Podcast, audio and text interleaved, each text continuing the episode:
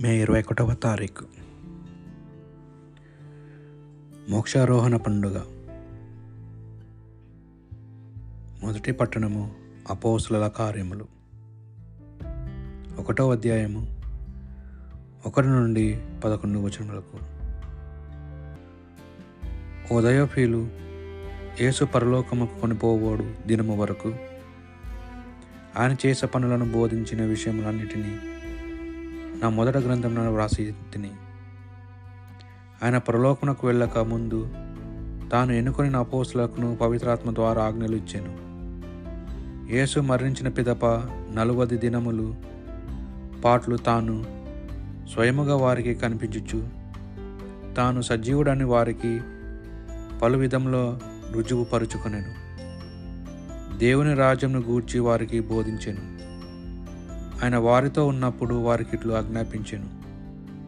మీరు ఎరుశలేమును విడిచి వెళ్ళక నేను మీకు తెలియపరిచినట్లు నా తండ్రి చేసిన వాగ్దానము కొరకు వేచి ఉండు ఏలన యోహాను నీటితో బాప్తిజం ఇచ్చాను కానీ కొన్ని దినములలో మీరు పవిత్రాత్మచే జ్ఞానస్నానము పొందుదురు.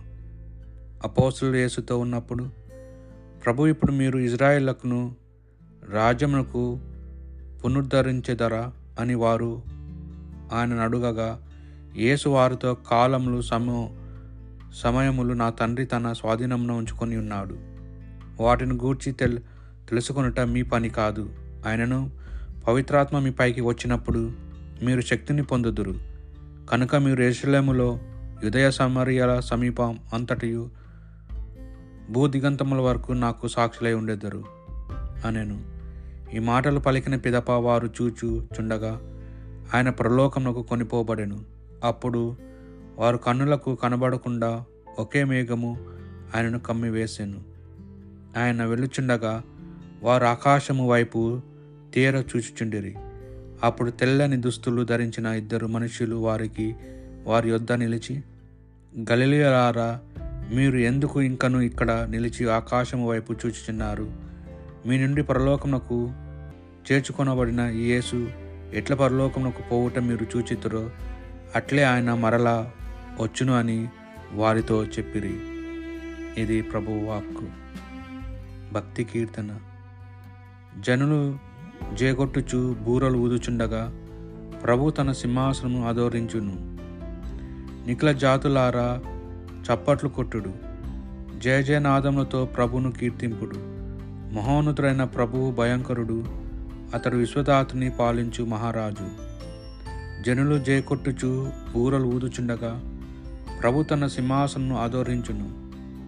జనులు జయకొట్టుచు బూరలు ఊదుచుండగా ప్రభు తన సింహాసనను ఆదోరించును.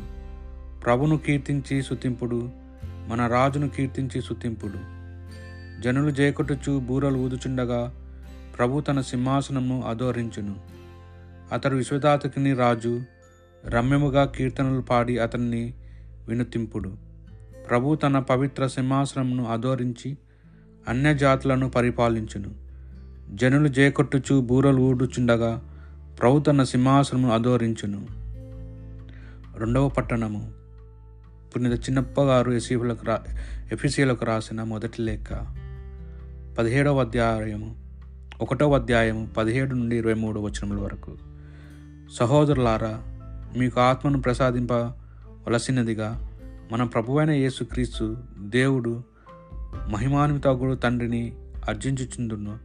మీరు ఆయనను ఎరుగునట్లుగా ఆత్మ మీకు వివేకమును కలిగించి దేవుని మీకు విదిత మొనర్చెను.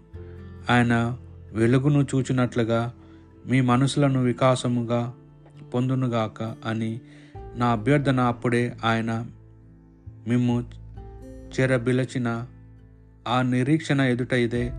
ఆయన తన ప్రజలకు వాగ్దానం చేసిన దీవెనలు ఎంత మహత్తరమైనవో విశ్వాసమగు మనలో ఉన్న ఆయన శక్తి ఎంత అద్వితీయమైనదో మీరు తెలుసుకొనగలరు.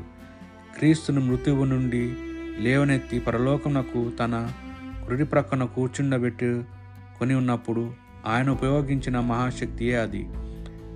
దివ్యులకు ప్రభువులకు అధికారులకు శక్తులకు నాదులకు ఆధికుడైన క్రీస్తు అచట పరిపాలించును. ఇహపరలోకంలో ఉన్న సమస్త అధికార పదవుల కంటెను ఆయన అధికుడు. దేవుడు సమస్తమును క్రీస్తు పాదముల కింద ఉంచెను. సమస్తముపై అధికారిని చేసి ఆయనను శ్రీసభకు శిరస్సుగా అనుగ్రహించెను. దైవ సంఘమును సరస్వత సర్వత సర్వమున పరిపూర్ణము చేయగల ఆయన పూరు పరిపూర్ణత్వమే. ఇది ప్రభువాక్కు. పునిత మత్తయ్య గారు రాసిన సువార్త సువిశేషంలోని భాగము. ఇరవై ఎనిమిదవ అధ్యాయము పదహారు నుండి ఇరవై వచనముల వరకు. ఆ కాలం లేసు అజ్ఞాసారము పదకొండు కొండురు శిష్యులు గలిలియాలోని పర్వతముకు వెళ్ళిరి. వారు ఆయనను దర్శించి ఆరాధించితిరి. కానీ కొందరు సందేశించిరి యేసు వారితో ఇహపరములందు నాకు సర్వాధికారము మీయబడినది. కానుక మీరు వెళ్ళి సకల జాతి జనులకు పితా పుత్ర పవిత్రాత్మ నామం జ్ఞాన స్నామను మొసుగుడు ఒసుగుడు. వారిని నా శిష్యులను చేయుడు. నేను మీకు ఆజ్ఞాపించినదంతయు వారు ఆచరింపబోధింపుడు. లోక లోకాంతము వరకు సర్వదా నేను మీతో నుందును అని అభయము ఒసగెను. ఇది ప్రభు సువిశేషము.